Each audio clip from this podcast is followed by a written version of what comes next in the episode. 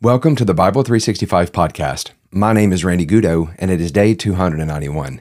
Our reading for today is coming from Jeremiah chapter 31, verses 27 through 40, and chapter 32, 1 Timothy chapter 3, Psalm chapter 88, and Proverbs chapter 25, verses 20 through 22. The translation I'm using throughout this podcast is the English Standard Version, also known as the ESV, and our format is the One Year Bible. Let's read. Jeremiah chapter 31, verses 27 through 40. Behold, the days are coming, declares the Lord, when I will sow the house of Israel and the house of Judah with the seed of man and the seed of beast.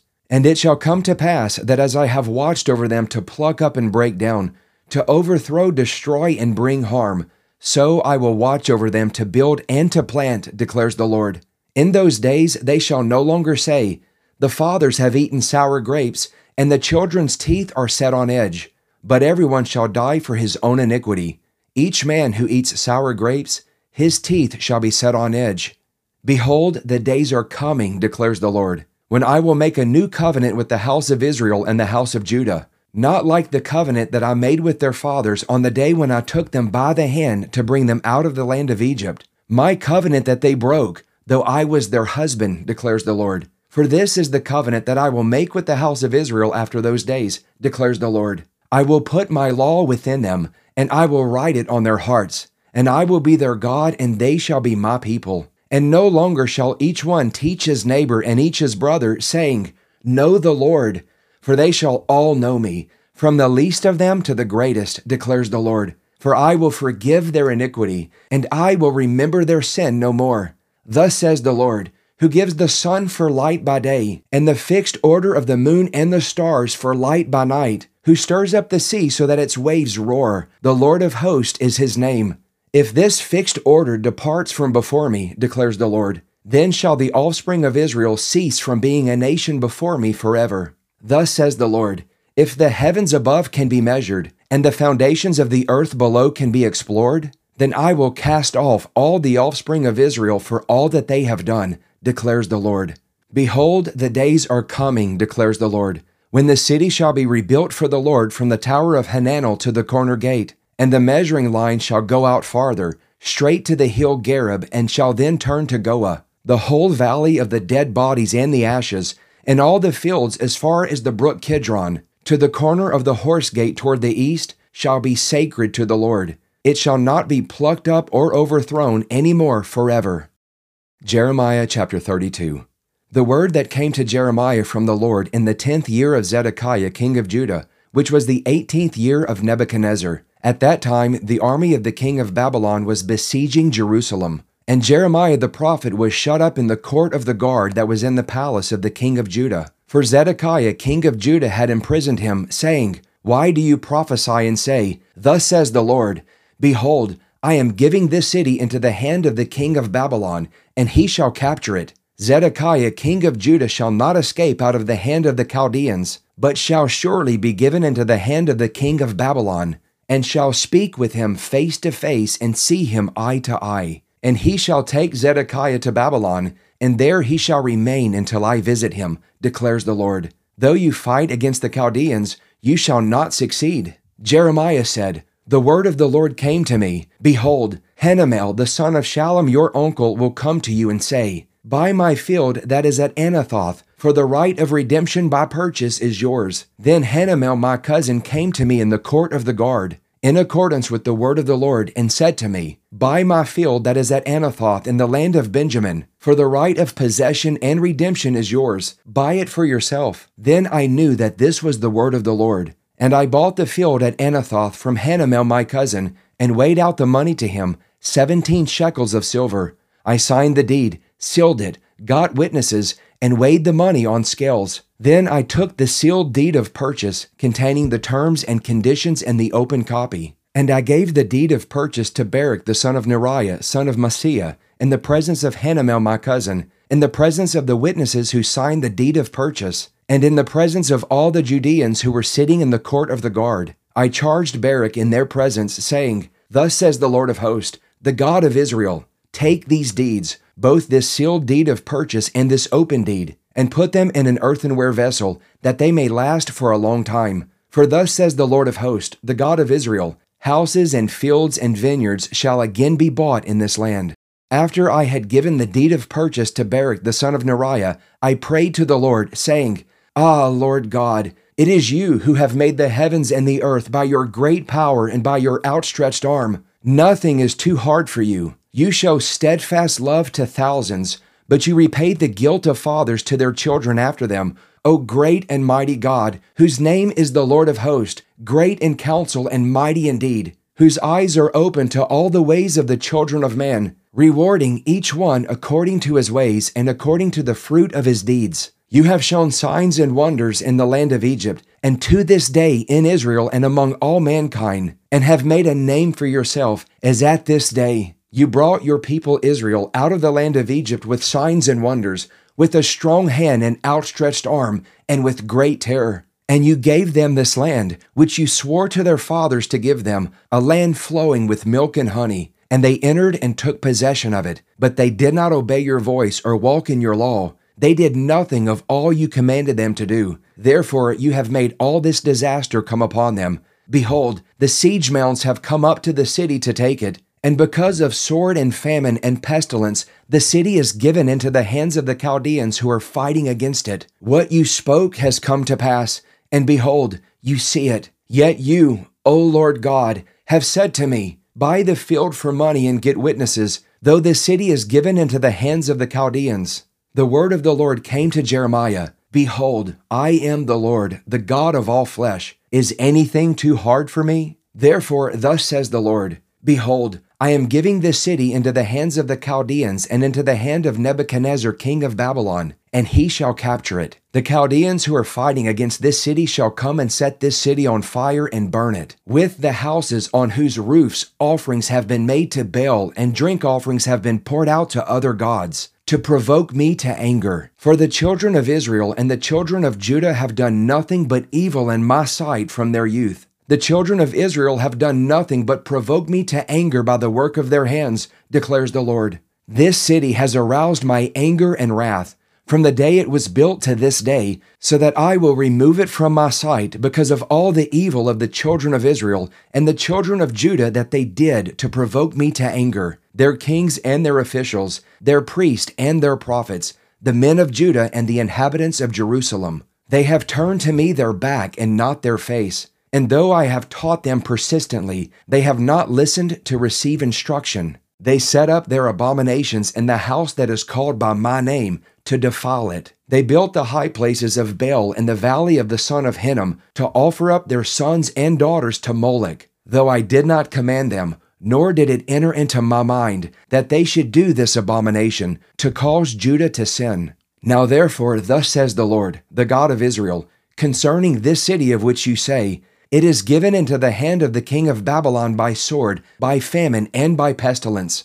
Behold, I will gather them from all the countries to which I drove them in my anger and my wrath and in great indignation. I will bring them back to this place, and I will make them dwell in safety. And they shall be my people, and I will be their God. I will give them one heart and one way, that they may fear me forever, for their own good and the good of their children after them. I will make with them an everlasting covenant that I will not turn away from doing good to them, and I will put the fear of me in their hearts, that they may not turn from me. I will rejoice in doing them good, and I will plant them in this land in faithfulness, with all my heart and all my soul. For thus says the Lord, just as I have brought all this great disaster upon this people, so I will bring upon them all the good that I promised them. Fields shall be bought in this land of which you are saying, it is a desolation, without man or beast. It is given into the hand of the Chaldeans. Fields shall be bought for money, and deeds shall be signed and sealed and witnessed in the land of Benjamin, in the places about Jerusalem, and in the cities of Judah, in the cities of the hill country, in the cities of the Shephelah, and in the cities of the Negeb, for I will restore their fortunes, declares the Lord. 1 Timothy chapter 3. The saying is trustworthy.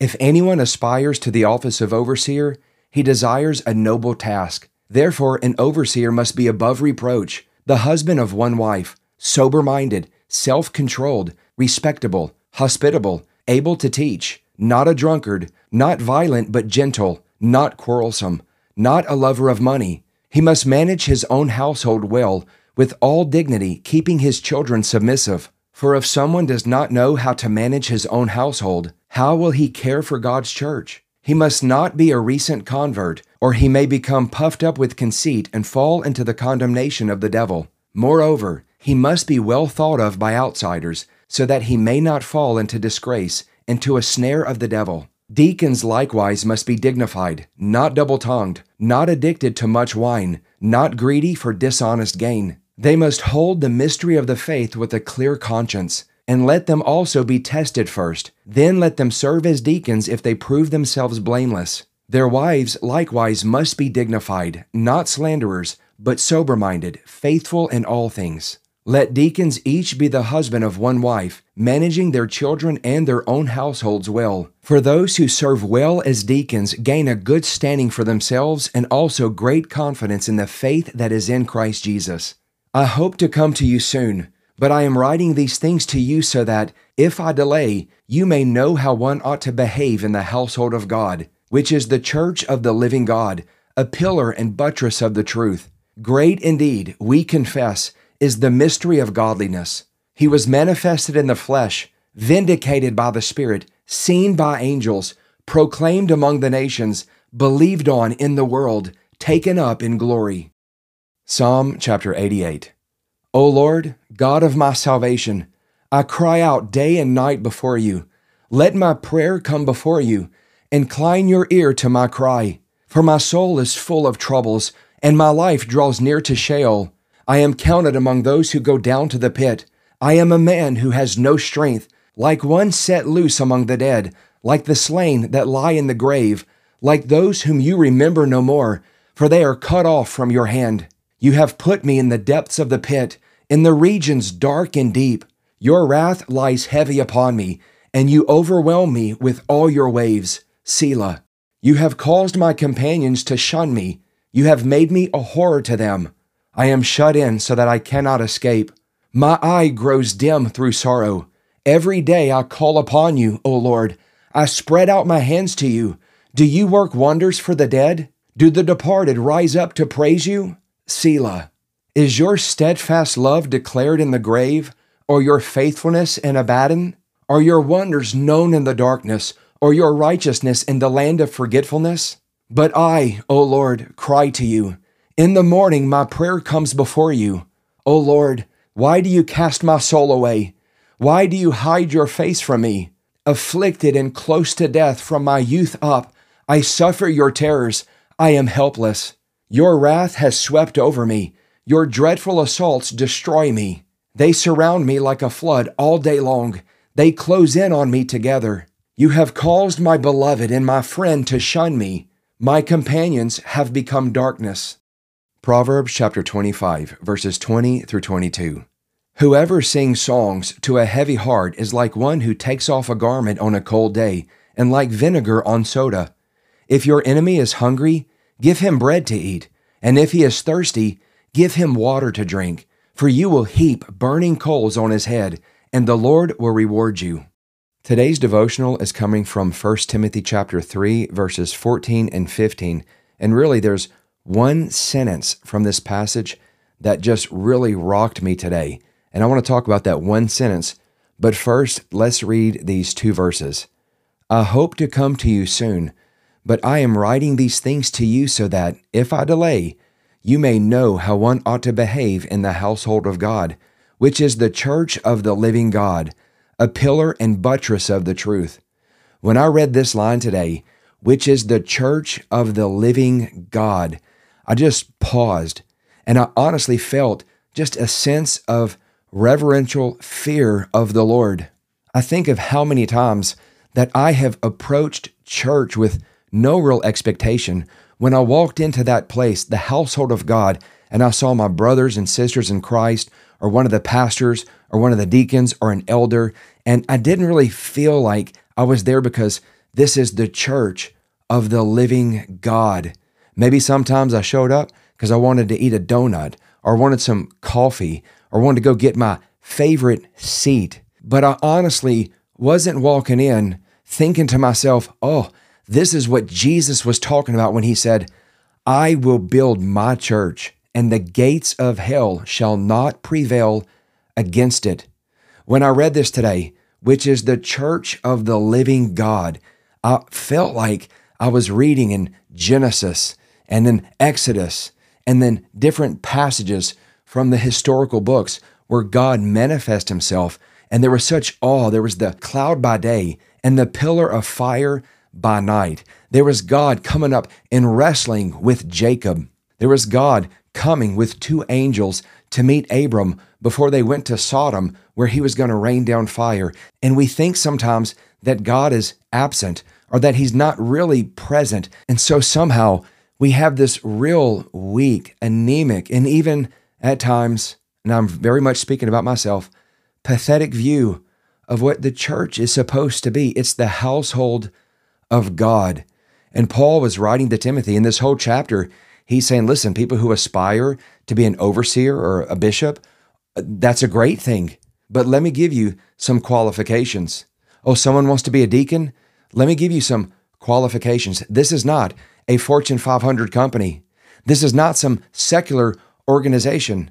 And maybe the reason why people today have a very shallow and apathetic view of the church of the living God is because we, as pastors, have viewed church also as a corporation or an enterprise or a how can we get more butts in the seats versus this is the church of the living God, a pillar and buttress of the truth.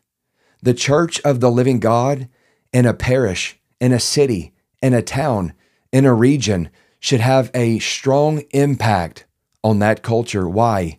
Because it is the church of the living God, a pillar and buttress of the truth. Now, before we pray, I'm going to have to read verse 16 because it is just so powerful.